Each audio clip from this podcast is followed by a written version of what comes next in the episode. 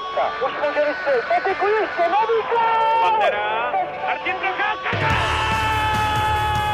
A teď je tu možnost Jágra, Kapil, gól! Svoboda, gól! Je to tam, je to tam! Hojčík, Hlaváč, Bekend, gól! Gól! Jsme mistři světa, jsme světoví šampioni! Dobrý den. Extraligou hýbe kauza ohledně možného uzavření soutěže a v dalším díle Hokej fokus podcastu probereme výhody a nevýhody potenciální změny. Tak vítejte. Co hraje ve prospěch uzavření Extraligy a jaká negativa by naopak přineslo nesestupování a jak nahlížet na averzi fanoušků vůči postoji Jaromíra Jágra.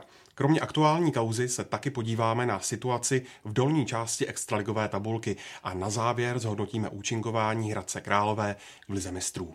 A ve studiu už je Anton Zelenko z webu idnes.cz. Ahoj. Ahoj. Je tu taky Lukáš Kratochvíl z eSports.cz. Ahoj. A Tomáš Řanda z webu ctsport.cz. Ahoj.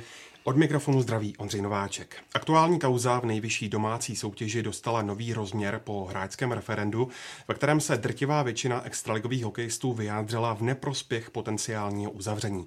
Tondo, jaké jsou ty hlavní výhrady hráčů proti možné změně a dá se s nimi podle tebe souhlasit?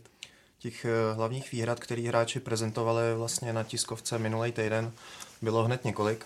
Zajímavý bylo, že vlastně poprvé v historii se hráči takhle dali dohromady pod hlavičkou své asociace, která předtím vlastně žádný takový závažnější případ nebo kauzu neřešila.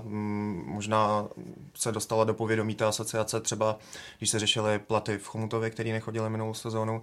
Každopádně teď je taková akce úplně poprvé, sami hráči to vlastně ocenili nebo minimálně zmiňovali, že poprvé se dali dohromady takhle za společnou věc, aby jednoznačně tedy vystoupili proti tomu uzavření extraligy, s tím, že v tom referendu bylo 92% hráčů proti.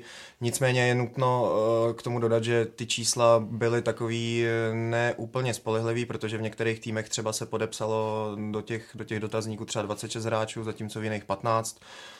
Často se zmiňovalo, že na kladenském papíře chyběl Jaromír Jágr, přičemž byla možnost, aby se hráči podepsali nejenom, že jestli jsou proti nebo pro uzavření, ale taky, že se nevyjádřili a tuhle možnost využili jenom 6 hráčů z Lína, jinak do téhle kolonky se nepodepsal vůbec nikdo. Ale teďka k těm argumentům hráčů, který teda nepopiratelně ve většině jsou proti uzavření, tím hlavním argumentem je sportovní hledisko. S tím, že hráčům přišlo, a s tím by se dalo i souhlasit, nefér, že nejlepší tým první ligy by neměl šanci se dostat do extraligy, ať už by byla jeho dominance v té lize jakákoliv.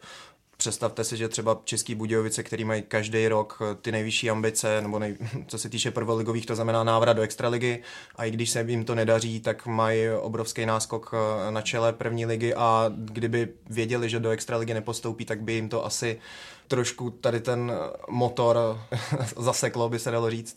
To samé, že ty kluby ze spodku extraligy by se nebály vlastně o udržení, takže i oni by potom teoreticky ztratili motivaci, což je jeden z těch argumentů, že hráči nebo hráči týmu ze spodku tabulky by třeba neměli už ve druhé polovině o co hrát. Na což oponoval Jaromír Jágr tím, že vlastně profesionální hráč by měl hrát prostě za to, že je placený, i kdyby nešlo vůbec o nic, ale k tomuto argumentu se ještě dostaneme. Každopádně s tím argumentem, s tím druhým, že by neměli o co hrát, se dá trošku polemizovat, protože přece jenom v NHL taky některý týmy už nemají třeba po třetině sezony o co hrát, ale tam je to samozřejmě rozdíl v tom, že ta konkurence tam je úplně jinačí a že se tam ty hráči s farem tlačí nahoru, chtějí si říct o místo. Zkrátka hraje se tam naplno. A potom jeden pádný argument, se kterým se dá určitě souhlasit, který souvisí s tady tou motivací, nicméně úbytek diváků. Protože zatímco hráči ty to mají v hlavách, jestli do toho půjdou naplno nebo ne, tak logický, že lidi by nechodili tolik na zápasy, kde o nic nejde, protože na který zápasy se stojí fronty, na lístky, to jsou zápasy playoff, že jo, nebo derby. Derby, to je možná výjimka, která by zůstala, že by ty zápasy byly stejně navštěvovaný, kdyby Pardubice s Hradcem byly úplně na dně tabulky. Každopádně si ale myslím, že právě ty zápasy, kde by v uvozovkách už o nic nešlo, tak by to divácky úplně atraktivní nebylo. A jeden takový argument, který se točil hodně i na straně vlastně klubů, který jsou pro uzavření extraligy, ale byli proti tomu, aby se to dělalo teďka. To znamená, byl celkem šok, když to z ničeho nic vyplulo na povrch, že by se měla teďka z ničeho nic zavřít Extraliga bez jakýkoliv třeba delší přípravy. Logicky o to nejvíc usilovali kluby, kterým jde teďka o sestup. Takže to je asi takový záměr, který se dá pochopit, nebo kterým se to dá vysvětlit, to, že se to z ničeho nic takhle vyskytlo. Každopádně určitě není správný, aby se to dělalo z ničeho nic. Takhle některé kluby, které jsou pro uzavření, jako třeba Třinec, ale jednoznačně odmítá v této sezóně a nastínil, že ani v té příští to není reálný, protože je to zkrátka krok, který by měl být důkladněji zanalyzovaný a pak až by se mělo teda řešit po nějaký společné diskuzi, co s tím.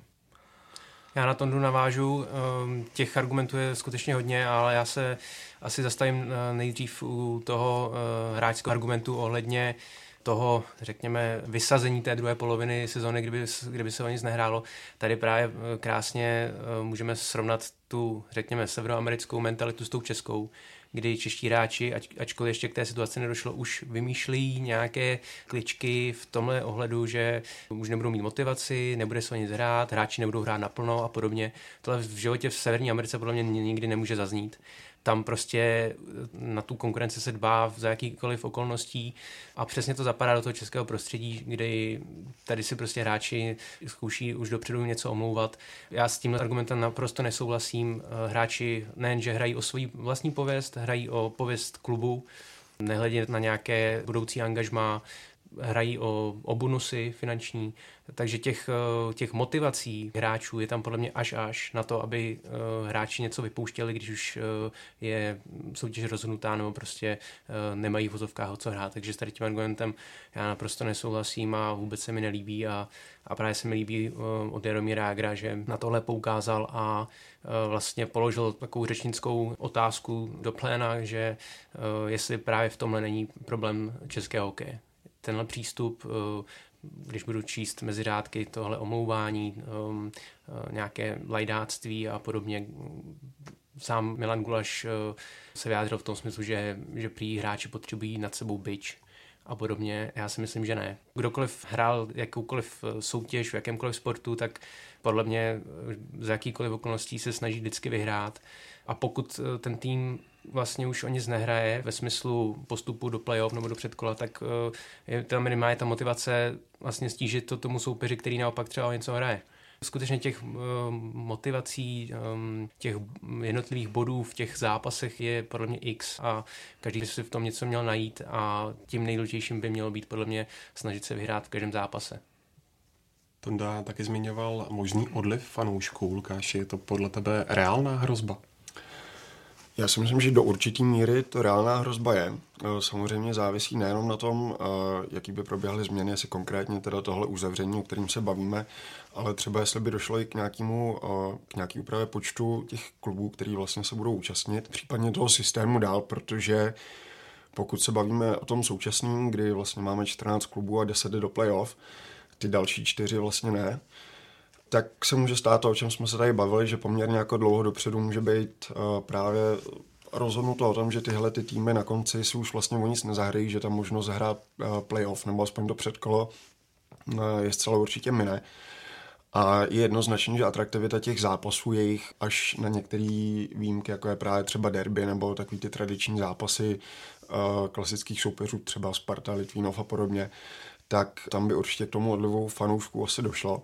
Otázka ale je, jestli ty případné změny právě by nešly třeba ruku v ruce i s nějakými dalšími, s nějakou úpravou systému. Vlastně ani nevíme pořádně, jakoby ten aktuální systém, jak bude fungovat. Byli jsme zvyklí na to, že se hrálo vlastně playdown a potom baráž ještě. Teď v téhle aktuální sezóně vlastně tam už je ten přímý sestup a ty zápasy teďka už jako těch týmů ze spoda jsou opravdu jako o hodně. Takže za mě určitě si myslím, že ta možnost, že by došlo k odlivu fanoušků tady u zápasů těch týmů tam je. Vyjádřili se v tom smyslu i hráči. Spousta fanoušků taky se vlastně vyjádřila, ať už na sociálních sítích, nebo někteří třeba fanoušci Sparty přímo na zápase. Takže vidět, že i je to zajímá, že to rozhodně nejde kolem nich. Na druhou stranu je taky otázka, jestli to není jenom tak, jak často bývá u jakýchkoliv změn, že prostě fanoušci na první dobrou tu změnu odsoudí předem ale možná se to potom až tolik nepromítne, ale je poměrně logické, že na zápasy, kdy už ten tým nemá šanci postoupit a vlastně mu nehrozí sestup, tak ty návštěvy by byly určitě slabší. No. Já bych se ještě možná trošku vrátil k té hráčské motivace a trochu se těch hráčů zastal, protože ono to bylo možná trošku nešťastně řešený, že by neměli o co hrát, ale ono na druhou stranu asi každý radši sledujeme zápas nebo účastníme se něčeho, kde o něco jde, prostě když se o něco hraje, je to zajímavější pro diváky, pro ty hráče logicky a nemyslím si, že kdyby o nic nešlo v tom zápase, že by oni tam jako to nějak sabotovali záměrně nebo něco, kdyby se tak stalo, tak by tam poslali někoho mladýho, aby se právě třeba předvedl nebo něco takového. Spíš si myslím, že to trošku ilustrovalo ten pocit, jenom řekl to tuším Milan Gulaš přímo tohle z toho, že prostě každý má radši, když hraje o něco a když se hraje o nic, tak to prostě už nemá tak dobrý náboj. Jako, ne, že by to bylo úplně na odpis, ale není to prostě tak dobrý, jako když prostě se hraje o postup do předkola nebo něco, kde je nějaký cíl a něco, čeho se dá tou výhrou dosáhnout. Já myslím, že to bylo jako vidět i v posledních letech, kdy často ta situace na chvostu vlastně tabulky byla poměrně dlouho dopředu jasná, třeba o tom, kdo právě půjde směrem dolů nebo tak.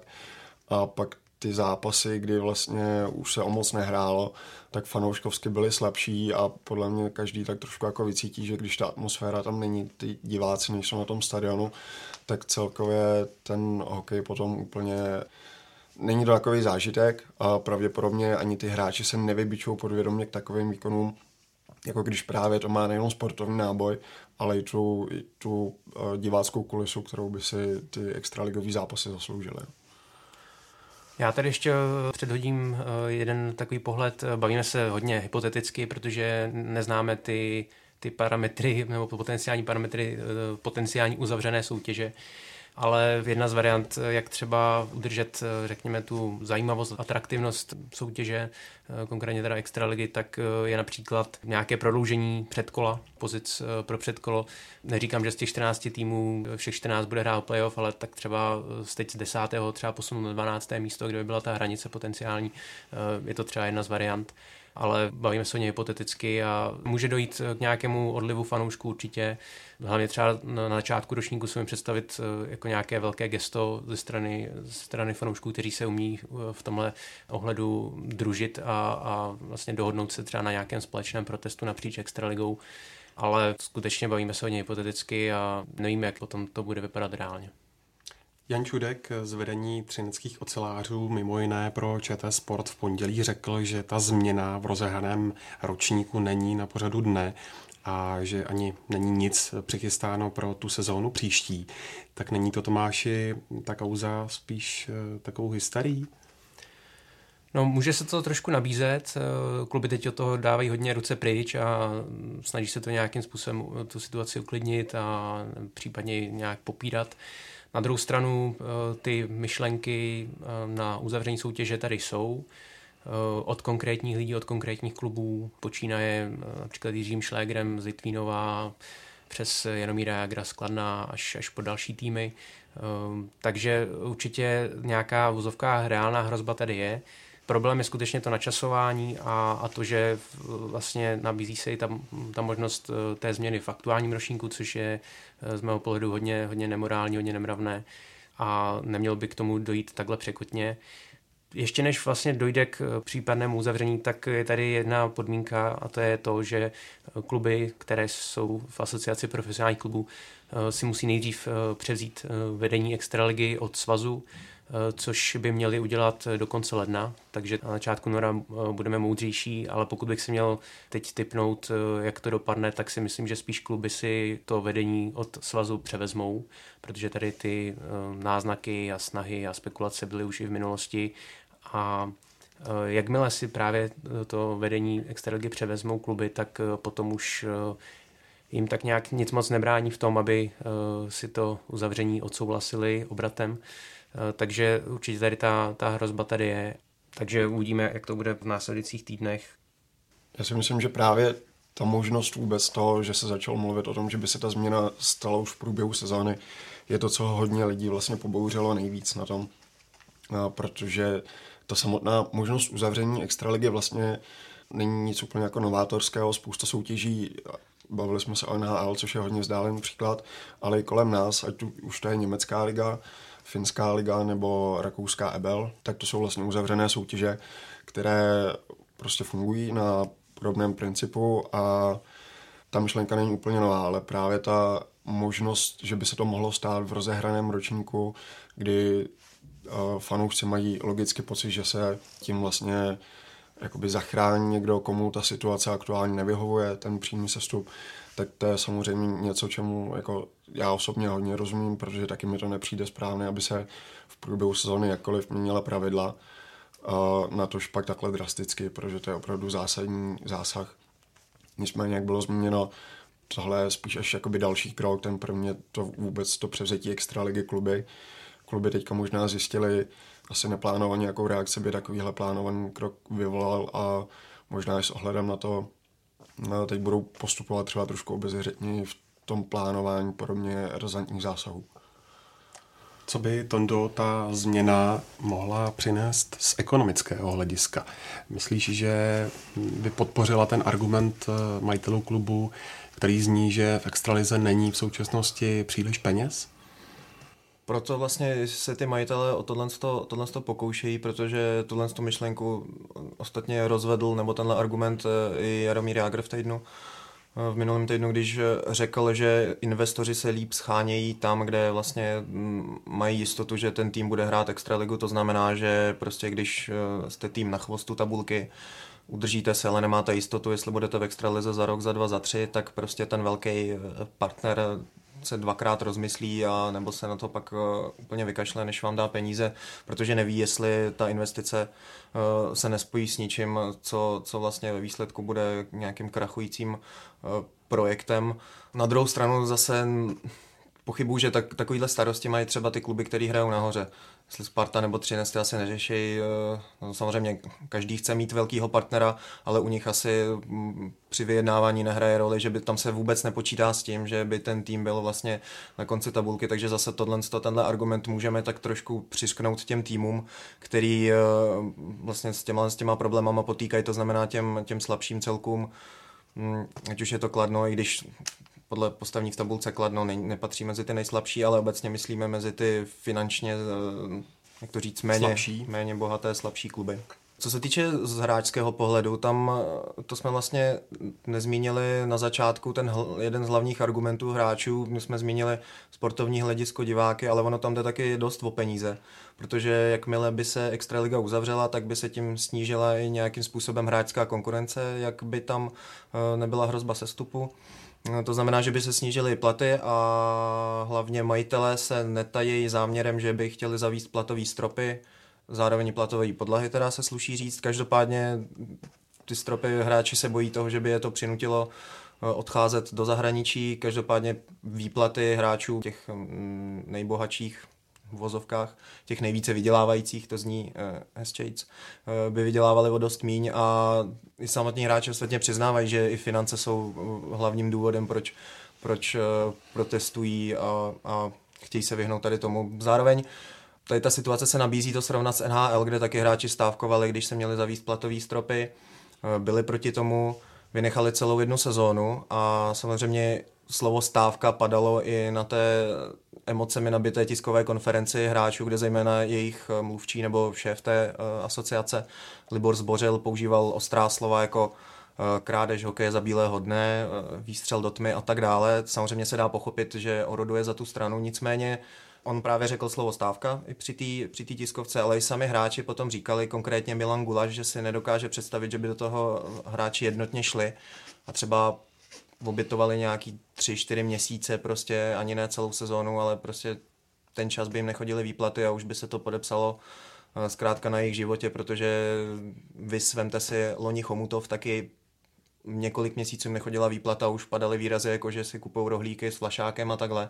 Takže asi se nedá očekávat, že by hráči plošně se vzdali platu a stávkovali proti platovým stropům, protože ty platové stropy by se vlastně zároveň výrazněji dotkli třeba jenom těch nejbohatších a zkrátka ta stávka asi není v českém prostředí úplně reálná a proto vlastně hráči ztrácejí tímhle s tím takovou tu hlavní páku proti těm majitelům, se myslím.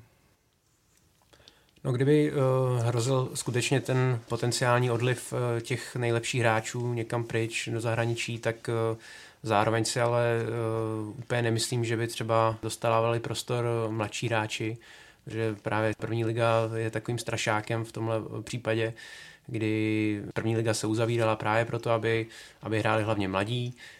Přitom se tak vůbec neděje, jsou tam cizinci a hrají tam při vší úctě k nim spíše vysloužilí a starší hráči, takže něco podobného by právě mohlo dojít i v extralize, navíc se zavedením případně těch platových stropů, ale zase nevíme, jaké budou ty potenciální parametry a také se nabízí to, že kluby se budou v tomhle ohledu trošku přijít ohledně zavedení platových stropů nebo i podlah a z tohohle důvodu to možná nahrává trošku tomu, že přece jenom k té překotné změně ohledně uzavření extraligy by nemuselo dojít zas tak rychle, protože skutečně si myslím, že těch třecích ploch mezi majiteli bude víc a určitě ani oni sami nechtějí udělat nějaké unáhlené, ukvapené závěry a myslím si, že ta potenciální vyjednávání budou dost tvrdá. Budou tady hodně rozdíl mezi bohatými a chudými kluby a podle mě ani na těch podmínkách se už teď majitelé neumí shodnout. Někdo naopak je pro platové stropy, někdo ne. Právě ty platové stropy a případně podlahy by narovnaly ty rozpočty a tohle by zase přispělo k vyrovnanosti soutěže, což právě těm bohatším klubům nemusí být úplně pochutí, takže těch možností je skutečně hodně. Pokud by byl ten postup ze zdola pro ty prvoligové zájemce podle nějakých daných kritérií otevřený, tak nebál by se, Lukáši, že by to mohlo mít opačný efekt a sice úbytek kvality v extralize? To je určitě dobrá poznámka, protože to taky není žádná novinka, už se to určitě zmiňovalo hodněkrát a spousta lidí přímo z hokeje říkala, že jestli vlastně už 14 klubů v extralize není až moc, jestli na tu kvalitu, kterou hráčskou tady máme, jestli by třeba nestačilo 12 klubů. A určitě to jako je možnost a myslím si, že rozšiřováním té soutěže by pravděpodobně nerostla její kvalita, to je asi něco, co z toho poměrně jasně vyplývá.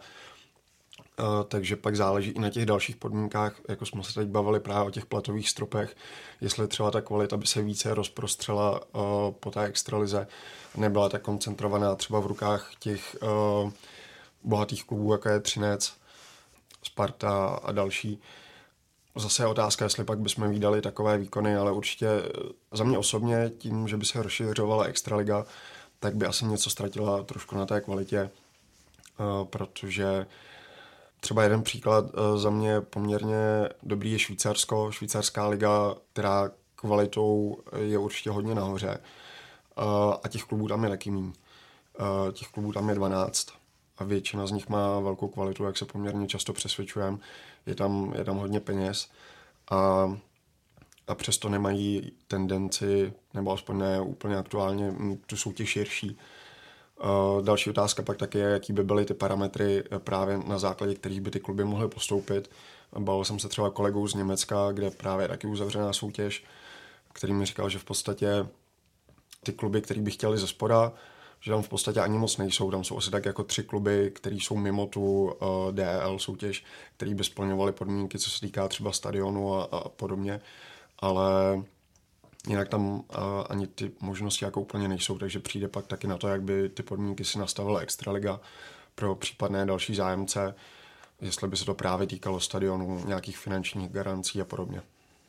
Vlastně si myslím, že i tím rozšířením, kromě kvality, že by utrpěly ty kluby finančně, protože když argumentují tím, že by chtěli ušetřit něčím, ale tím, že by přibrali vlastně dalšího účastníka, tak by vlastně na každýho zbyl o něco menší dílek z toho celkového nějakého finančního koláče, co je na všechny ty extraligisty, takže si myslím, že v tomhle tom si tak ty kluby trošku můžou protiřečit. No, zkrátka rozšíření si nemyslím a na to se asi shodnem, že by byl úplně šťastný v tom současném stavu. Navíc potom je tady ještě ta organizační záležitost, kdy ve chvíli, kdy se Extraliga osamostatní, nebo respektive kluby se převezmou vedení Extraligy, tak ale první liga spadá dále pod svaz. Takže je otázka, jak by došlo tedy k tomu nějakému narovnání právních vztahů mezi soutěžemi a jak by došlo, a jestli by došlo vůbec k nějakému konsenzu, jak vlastně by mohly prvoligové kluby postupovat do extraligy. Zároveň, když se podíváme do první ligy, tak myslím si, že asi jediným v současnosti zájemcem potenciálním jsou České Budějovice, protože když se podíváme na ostatní týmy, tak Chomutov, Slavia, bývalí extraligoví zástupci, doufám si říct, mají finanční problémy. Přerov, Setín, Havírov ti řeší spíš juniorku aktuálně než potenciální postup do extraligy, takže tam asi připadají v úvahu aktuálně jenom České Budějovice. Kdyby to bylo na vás, vy byste byli pro anebo proti uzavření té soutěže? A proč? No, jak jsme zmínili tady všechny ty argumenty, to je prostě...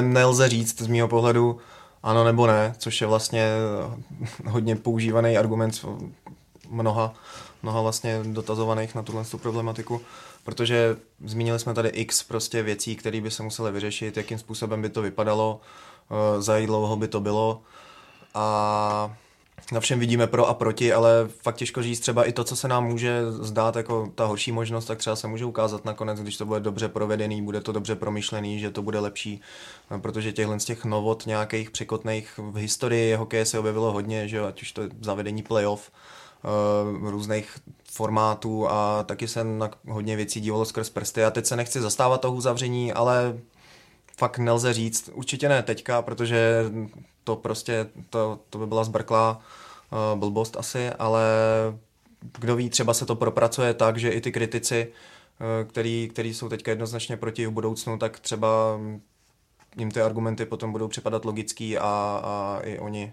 změní názor a budou jednou pro to uzavření. Já jsem určitě proti tomu zbrklému uzavření v této sezóně. Těch proměnných je strašně moc, proto si myslím, že by tady měl být ze všech stran, ať už z hráčů, tak od klubů, tak od médií, od veřejnosti hokejové, tak měl by tady být velký tlak na rozsáhlou dlouhodobou diskuzi a zejména transparentnost. Ve chvíli, kdy to budou nějaká jednání za uzavřenými dveřmi mezi 14 majiteli a nedojde prostě k té široké diskuzi, tak to potom bude ztrácen na kredibilitě a obecně by to nepřispívalo té určitě překotné změny, protože v tom českém prostředí jsme velice citliví na radikální změny. Vzpomeňme na vozovkách kauzu s výměnou dresů, to je krásný příklad, si myslím. Teď si myslím, že už tolik lidí už neřeší, takže určitě je zapotřebí dlouhodobá diskuse, promyslet veškeré argumenty, zohlednit veškeré připomínky a inspirovat se v zahraničí, tak jak to funguje prostě v evropských ligách. Bez toho ta změna nebude přijímána kladně, natož potom do budoucna. Takže těch argumentů různých činitelů je hodně a my se tady bavíme hodně hypoteticky, nevíme, jaké budou parametry.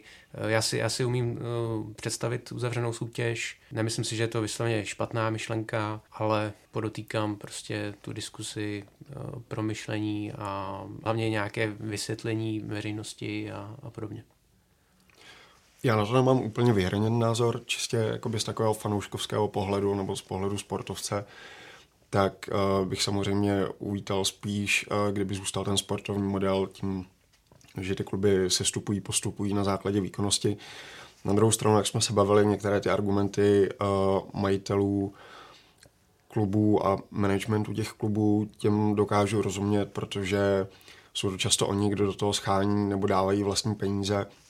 Není rozhodně jednoduché peníze na sport schánět, a pokud oni cítí, že třeba tento krok je nutný k tomu, aby ta finanční situace se zlepšila nebo stabilizovala, tak určitě, jak říkal Tomáš, já jakoby proti té myšlence určitě nejsem.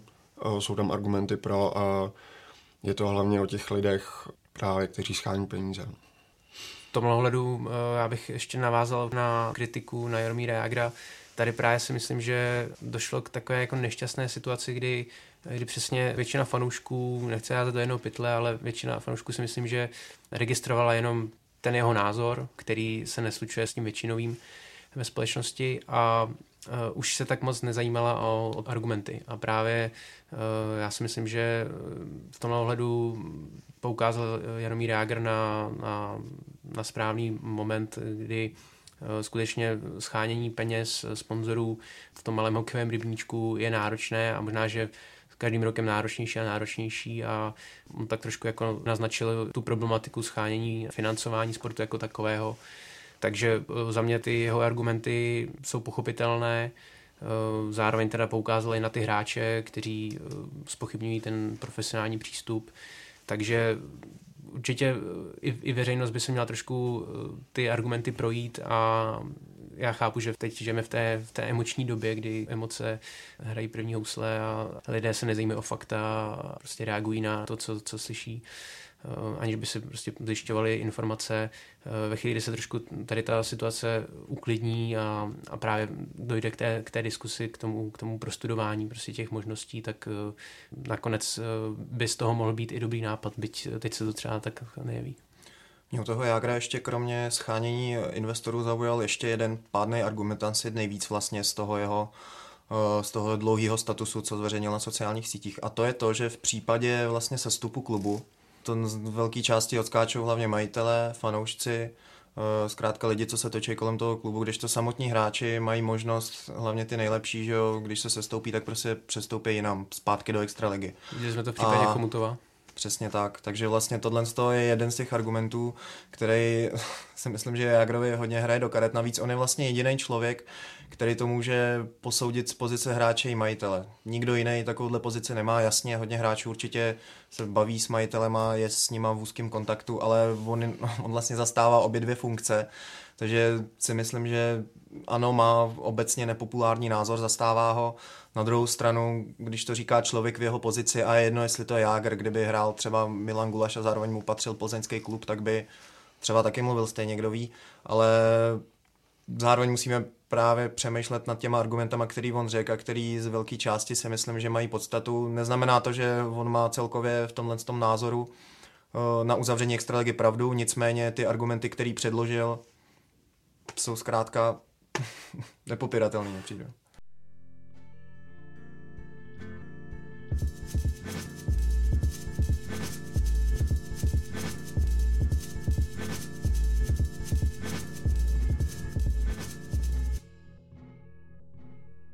Tak pojďme u Kladna ještě zůstat. Rytíři odskočili 3 výhrami z posledních 4 zápasů konkurentům namočeným v sestupových vodách a zdá se, že se jim starosti se záchranou vyhnou, naopak mohou pomýšlet na předkolo playoff, což před sezónou očekával málo kdo. Co hraje ve prospěch záchrany Kladna, Tondo? Tak slovo dnešního podcastu je Jaromír Jágr asi, ale je zajímavý právě, že on nehrál vlastně od 29. listopadu až teďka do neděle a i bez něho se Kladno naučilo hlavně ke konci tady toho období vyhrávat, takže už díky tomu, že on když se vrátil v neděli proti Spartě, tak už Kladno bylo na neúplně bezpečné pozici, každopádně odskočilo. Teď tuším po té výhře 8-4 Divoký má 12 bodů náskok před posledníma Pardubicema. Kolikátý je Kladno teďka? 10. Každopádně má na dostřel i 8. Nicméně, ano, na začátku sezóny Kladno bylo dole, stejně jako Zlína, podívejte se, Zlín je ještě vejš teďka. Dá se říct, že od Kladna se moc nečekalo, možná i to může outsiderovi hrát vlastně do karet, ale teďka Kladno už je v klidnějších vodách, párkrát vyhrálo a každej vám řekne, že mnohem líp se hraje, když jste na nějakým bezpečným fleku, než když prostě každý kolo se ohlížíte, jestli vás Pardubice dohnali, nedohnali. Takže v tomhle tom si myslím, že Kladno za prvý jim to vychází víc na ledě i bez toho Jágra a za druhý si myslím, že i psychicky těch několik výher a vlastně to odskočení od toho chvostu tabulky jim určitě psychicky pomůže. Pak je tam faktor Jágr, protože ten nedělní zápas se Spartou ten vydá na kapitolu samo o sobě, protože Jaromír Jágr 2+2 nebejt jeho, asi třeba by Kladno ani ten zápas neotočilo. Každopádně, abychom se nebavili jenom o něm, tak jednou z největších opor je taky obránce Brady Austin, který je momentálně nejproduktivnějším bekem extraligy. Nicméně velkou zásluhu na to má právě ten nedělní zápas, kde on si připsal 4 asistence, takže teďka o 1 bod tuším vede bodování obránců. Zároveň z těch 4 bodů ve třech gólech byl společně s ním zaevidovaný jakožto střelec nebo přihrávač Jaromír Jágr, takže i tohle z toho můžeme trošku přišít na jeho vrub. Co jsem si všiml, tak trošku slabinou Kladna je, že hraje až moc oslabení. Ale to hraje třeba i taková Plzeň, nicméně ta, jak je hraje často a daří se jí, tak je zároveň nejlepší v tom trestání oslabení. Kladno je v tomhle v průměru, takže možná pokud Kladno zapracuje na téhle disciplíně, tak může povyšlet ještě na nějaký stoupání tabulkou. Nicméně teď si myslím, že Kladno našlo trošku optimálnější formu a myslím si, že rozhodně nejsou v takovém stresu, jako byly třeba před měsícem nebo před 2. Já přidám ještě 3. personu a to je ta v brance. Denis Godley je podle mě možná, že jako posila sezóny napříč všemi kluby, protože ten podle mě obrátil osud Kladna o 180 stupňů a právě z toho otloukánka Extraligy se stal vážný uchazeč o playoff, což skutečně já jsem ani před sezónou nepředpokládal, ale nutno podotknout, že jsem počítal tehdy v těch prognozách s tou tehdejší brankářskou dvojicí, která skutečně byla podle mě nejslabší.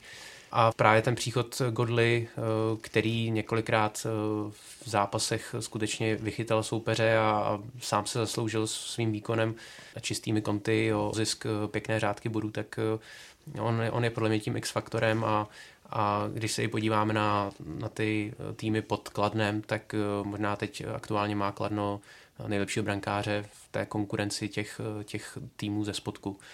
No ale kdybych ještě měl přidat takový matematický pohled, tak jelikož vlastně do konce základní části zbývá nějakých 15-16 zápasů, tak mi to z čisté matematiky vychází na to, že Kladnu stačí udělat nějakých 15 bodů, s tím, že teď teda má náskok 12, tak to bude nějakých 27 bodů náskok a neumím si představit, že Pardubice v těch problémech, v jakých jsou, že udělají prostě nějakých 30 a víc bodů, když za celou sezónu doteďka mají nějakých 35 bodů. Takže z čistě matematického hlediska, tak Kladnu skutečně stačí nějakých 5-6 výher a z těch 15 zápasů, nebo 16, jestli se nepletu. A tu záchranu vyslovně řešit nemusí. Navíc Rytířům se daří doma. Tam si připsali víc výher než porážek, takže ten domácí stadion jim v tomhle určitě pomůže v závěru sezóny. Do velkých problémů se dostali Vítkovice, kterým nepomohla ani změna kouče. V tabulce 12. Ostravané mají před posledními Pardubicemi náskok jenom 2 bodů a na předposlední Litvínov pouze bod. Tomáši, co Ostravany a Severočechy stráží a kudy vede cesta k záchraně na úkor tebou vzpomínaných Pardubic? Já si myslím, že se už začíná naplno projevovat ta nervozita z té vážnosti situace, když teda odhlédneme od toho potenciálního uzavření soutěže ještě v této sezóně, tak skutečně společně s Pardubicemi jsou na tom nejhůř a tak jak možná v té první polovině základní části ještě tak nějak se to úplně nemuselo řešit, tak teď už, jak jsou vlastně na dostřel jednoho zápasu všechny 3 týmy, tak teď už jde vážně do tuhého a v těch posledních 15 zápasech se může stát skutečně všechno.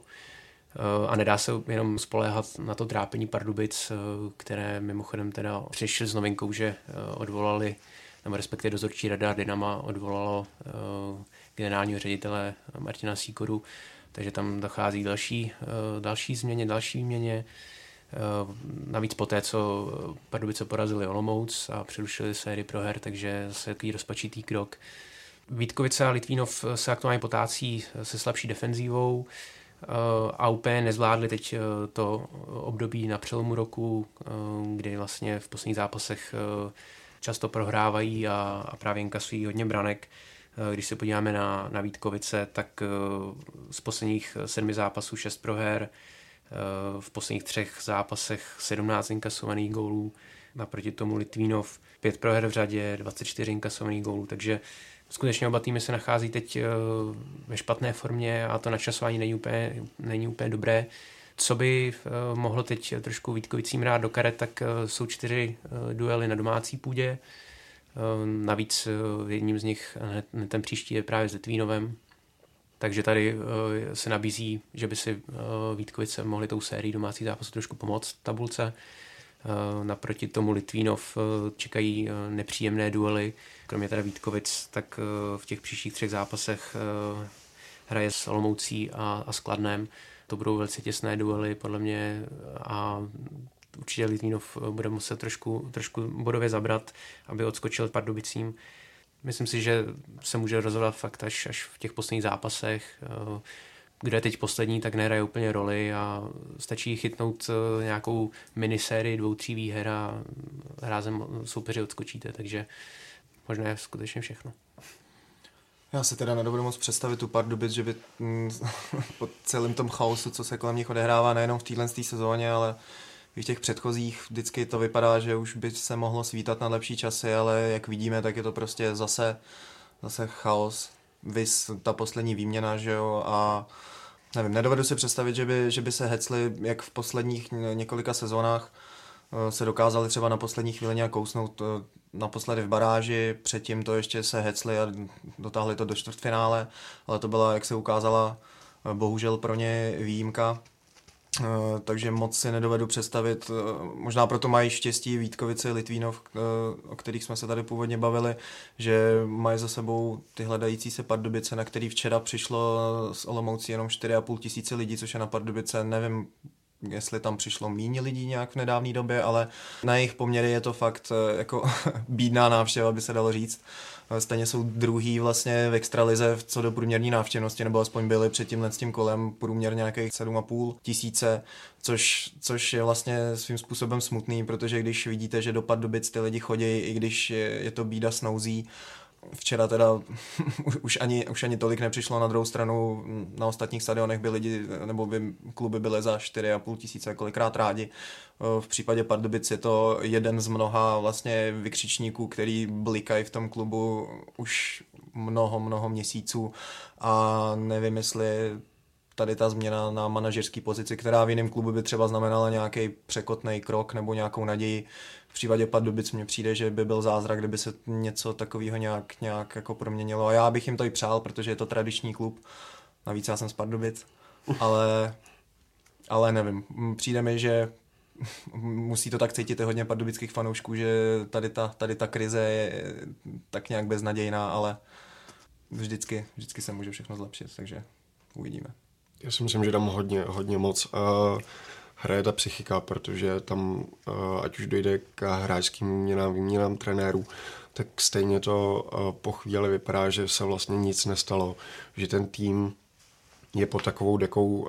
Já jsem viděl Pardubice minulý týden, asi i hráči Plzně, kteří proti ním hráli, potom zmiňovali, že je vidět, že ten soupeř se trápí, že se hledá, že to prostě není ono. A jak tady bylo zmíněno, právě Vítkovice, Litvínov asi mají trošku vlastně štěstí, že za sebou ještě mají Pardubice, pro které to vlastně není první sezona toho trápení, ale už několikátá. Ta situace není jednoduchá a určitě to bude hodně zajímavé až do konce, no, tady ten souboj. Tak se na závěr ještě podívejme do Ligy mistrů, kde na výrazný úspěch dosáhl Hradec Králové. Východočeši zvládli nástrahy playoff a po vyřazení švédského Djurgårdenu postoupili do finále. Navázali tak na Spartu, které se to povedlo 3 roky nazpět. Tondo, co podle tebe stálo za tou změnou Hradce v přístupu k téhle soutěži? A pak otázka na Tomáše, kde hledat ty klíčové momenty na cestě do finále? Tak změna podle mě ta nejpádnější asi bude ve zlepšující se finanční vlastně situaci v Lize mistrů, to znamená zvyšování odměn, který rostou rok od roku.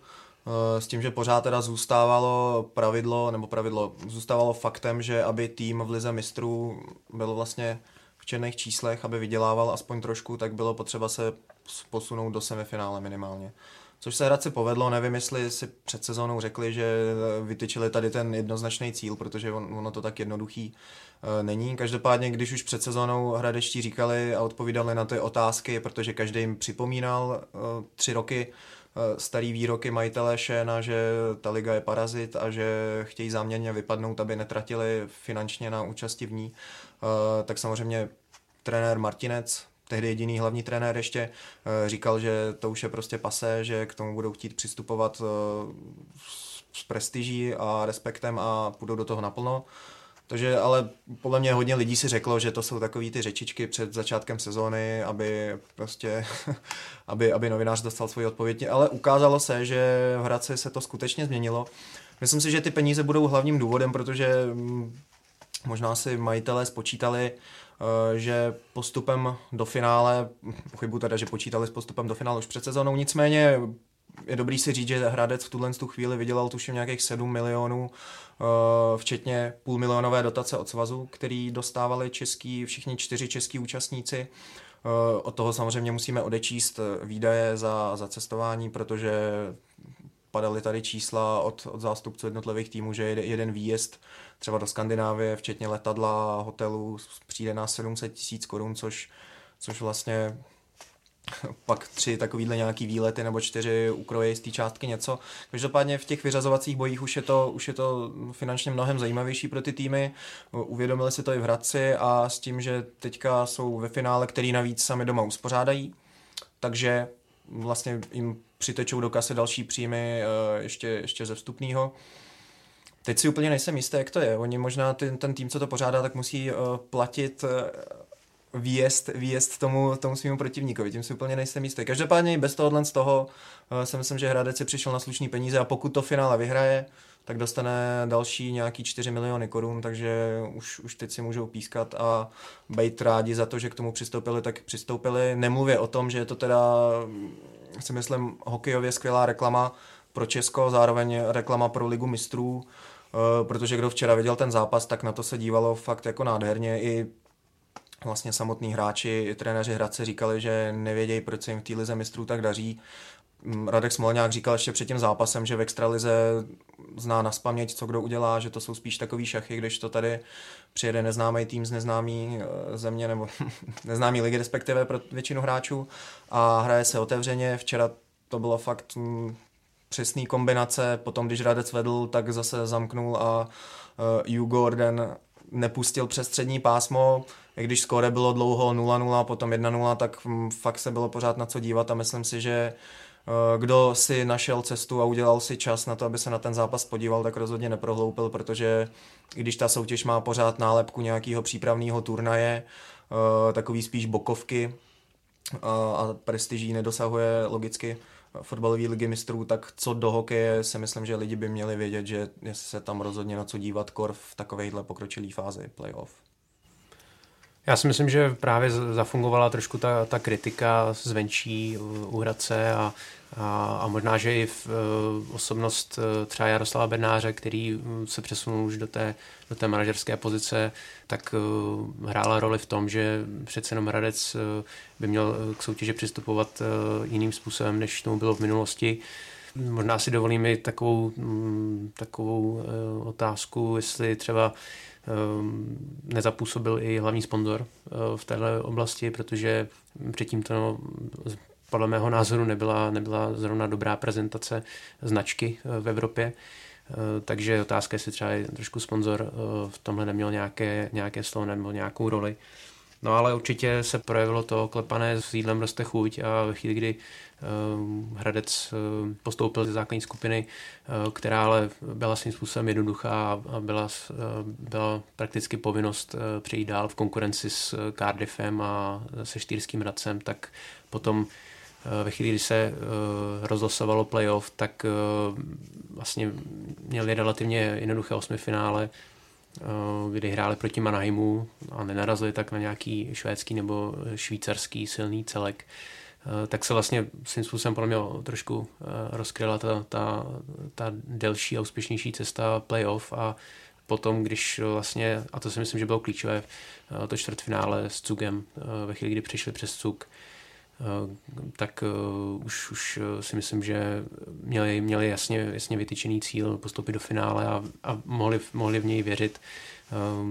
Ten dvojduel s Cugem byl pro mě klíčový v té úspěšné sezóně, protože po té domácí remíze 1-1, tak Hradec musel zvítězit v odvetě, protože v Lize mistrů se nehraje na počet střelných branek na hřišti soupeře a ten remízový stav z toho prvního utkání vlastně ponechal odvetu otevřenou a Hradci se podařilo přežít tu první třetinu a potom ve druhé třetině nasázal 3 branky a tam položil základ úspěchu.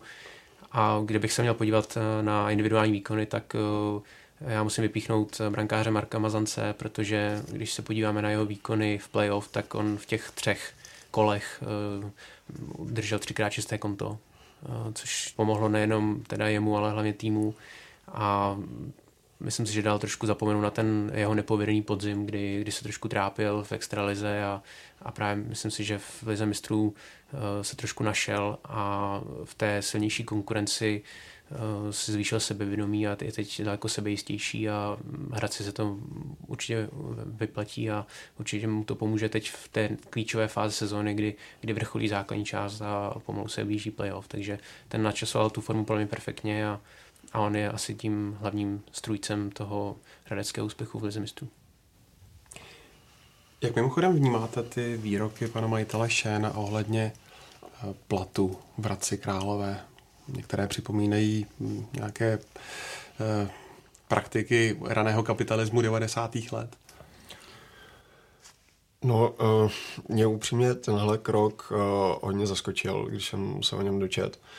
Úplně jsem tomu nerozuměl. Teď jako nevypadá to, že by to mělo nějaký negativní vliv na ten tým, což je vlastně nakonec jenom dobře z jejich vlastního pohledu, ale i z pohledu českého hokeje, že se jim nakonec podařilo právě dotáhnout tu semifinálovou bitvu a vybojovat finále. Nicméně tenhle krok mě osobně hodně zaskočil.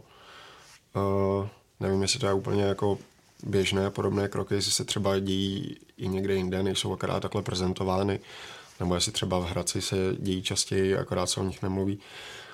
Takže úplně se nejsem jistý, ale nepřijde mi to úplně jako standardní krok.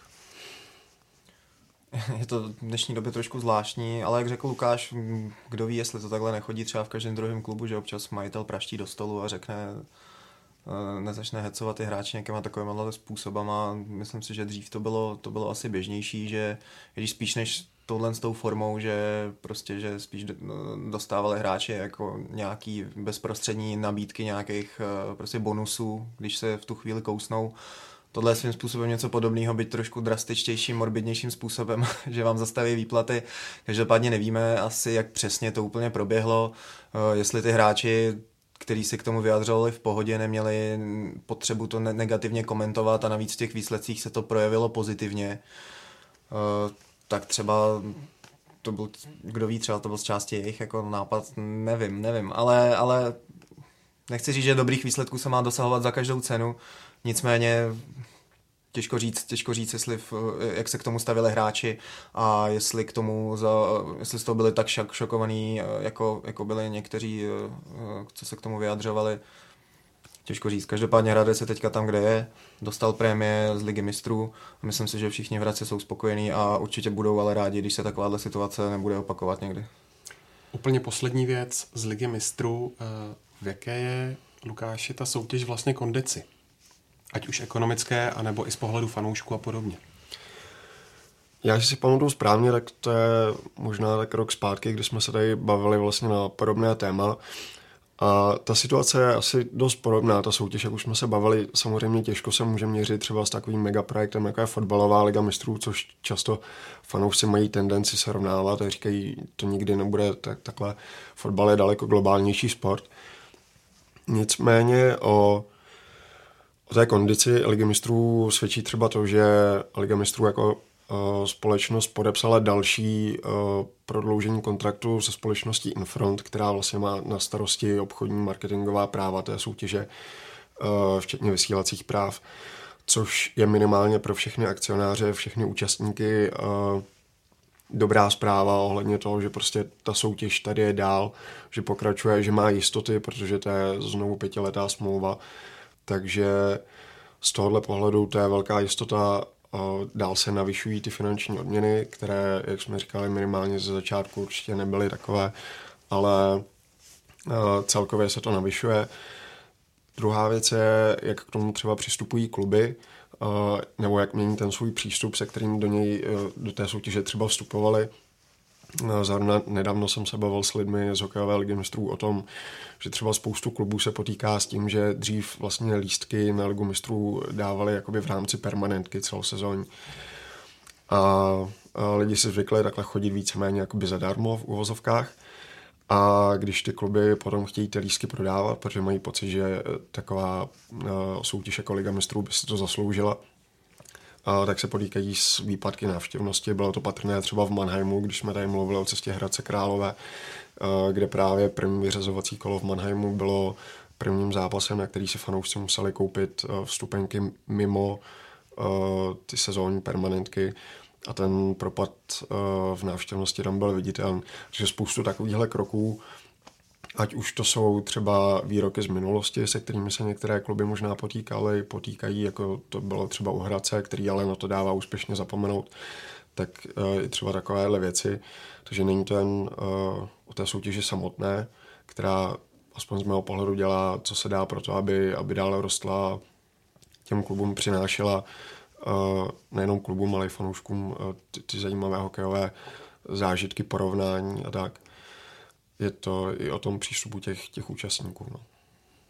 Já si myslím, že velký plus tady té současné Ligy mistrů, protože těch podob bylo v minulosti mnoho, tak že pro něj hraje to, že se snaží o vybudování nějaký kontinuity, dát prostě na vědomí, že to není typ soutěže, jako to bylo třeba v minulých letech, že to existuje rok, dva, pak se z toho stane něco jiného, nebo to zanikne úplně. Je to na úkor právě nějaký té finanční stránky, protože byl hodně nepopulární třeba krok, že v prvních 3 letech to hráli i takzvaný zakladající celky, to znamená týmy, který třeba z Extraligy, Pardubice, Vítkovice, který byly na konci tabulky v základní části, stejně hráli Ligu mistrů, ale to bylo i proto, že ty týmy se na tom složili jakožto akcionáři, protože bez toho by vlastně ten projekt neměl šanci se rozběhnout.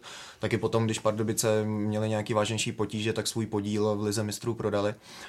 Ale určitě té lize pomohlo, že po tady té první 3letce rozkoukávací se to skrouhlo na opravdu ty týmy, který si to sportovně tu účast vybojovali. A zároveň, jak už tady padlo, pro ty týmy je lákavý to a investory, že to má nějakou záruku do budoucna. Už o tom značí i jenom nějaký statistiky, který si pamatuju před sezónou šéf ligy Martin Baumann prezentoval. Bavili jsme se o prize money, tak tam byl graf, který předpovídal prostě růst na další třeba 3 sezóny, nebo nakolik vlastně mají zajištěnou spolupráci s partnerem, mají vypočítáno, o kolik budou ty peníze růst, a to samozřejmě dodá nějaký klid a jistotu těm klubům, potenciálním sponzorům. Lidi se na to zvykají čím dál víc a myslím si, že tady ty úspěchy český, ať už tehdy Sparty nebo Hradce, když to nebude samozřejmě ze dne na den nebo z roku na rok, ale určitě to zvýší minimálně povědomí o té lize. Myslím si, že hodně pomůže, že bude i to finále teďka v Hradci, protože kdyby tehdy se hrálo v Outu aréně plný, tak to bude mít zase mnohem větší zásah tady, než když se to hrálo na Frolundě a ještě v záložní hale tehdy. Takže teď si myslím, že bude rozhodně dobře. Hradec ukázal už v té semifinálové odvetě, že ta atmosféra tam byla suprová, dokonce mi někdo říkal, že to ještě lepší snad než na Extraligu, což se dá pochopit, protože v té Hradec trošku tápal v této sezóně, když to v Lize mistrů si pravidelně spravoval chuť na tomhle tom. Takže si myslím, že je to na dobré cestě, ale jak se opakovalo xkrát, tak to rozhodně nebude ze dne na den. S fotbalem to nebude srovnatelný asi nikdy. Za to můžou samozřejmě i ty peníze.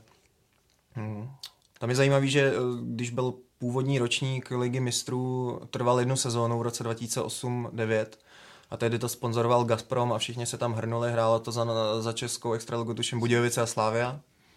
Možná ještě někdo, nevím. Každopádně ty prize money se pohybovaly někde úplně jinde, ale pak se na to Gazprom vykašlal a najednou bylo po soutěži. Takže tady to je spíš taková chudší obdoba, ale za to prostě říděj si to nějak víceméně ty kluby. Má to vlastně narůstající tendenci nějakých výdělků a nějaký finanční kredibility a myslím si, že pokud se nestane nic zásadního, tak ta soutěž tady bude a bude pomaličku na sebe nabalovat čím dál víc a víc nějakého uznání a pozornosti a myslím si, že pro hokej je to jenom dobře.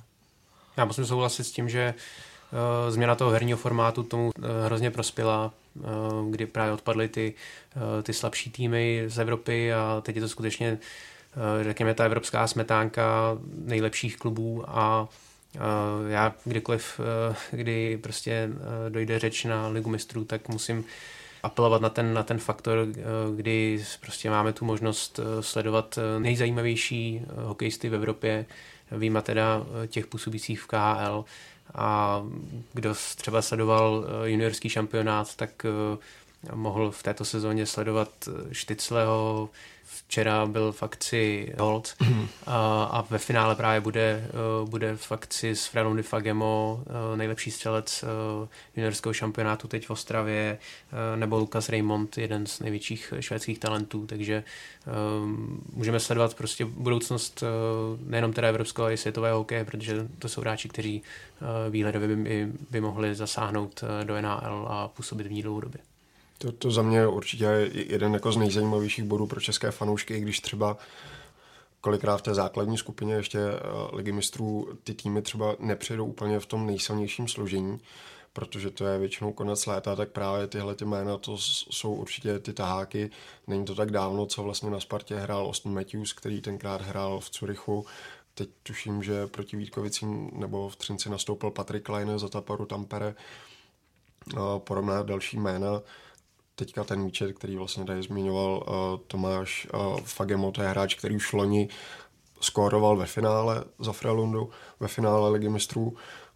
Teď má za sebou hodně úspěšné mistrovství světa, přijede do Hradce znovu v dresu Frölundy, takže minimálně tahle jména, kromě těch dalších už od dorostlejších elitních hokejistů, jsou samozřejmě to, co stojí za to sledovat. Ještě tady zmíním, Tomáš zmínil absenci týmu KHL a to si myslím, že to je věc, která by tu Ligu mistrů povýšila ještě o level nebo o dva vejš, kdyby se i KHL účastnila Ligy mistrů, protože to by zvedlo určitě hlavně v Česku prestiž, protože zápasy s Ruskem jsou vždycky sledovaný a takový duel Sparty s Petrohradem by přitáhl pozornost, ale je tam velký ale KHL asi z trošku logických důvodů finančních v tom dialogu stále má negativní názor na to zapojení se. Tam hraje kromě peněz hodně věcí, to, jak by se musel složit kalendář, aby se ty týmy mohly účastnit třeba na konci srpna, kdy už tuším základní část KHL běží, kdežto evropský soutěže startují až v září, takže je tam bohužel spousta otazníků, který se asi jen tak nevyřeší, ale myslím si, že kdyby KHL se zúčastnila Ligy mistrů a byla by to opravdu celoevropská soutěž, tak by to mělo automaticky ještě mnohem prestižnější punc v očích diváků i hráčů. Tak jo. Z dnešního Hokej Focus podcastu je to všechno. Moc krát děkuju Tondovi, Lukášovi a Tomášovi. A díky taky vám, že nás posloucháte. Všechny ostatní díly jsou na Soundcloudu, v iTunes, YouTube, i na Spotify, anebo na webu ctsport.cz a vy se mějte hezky.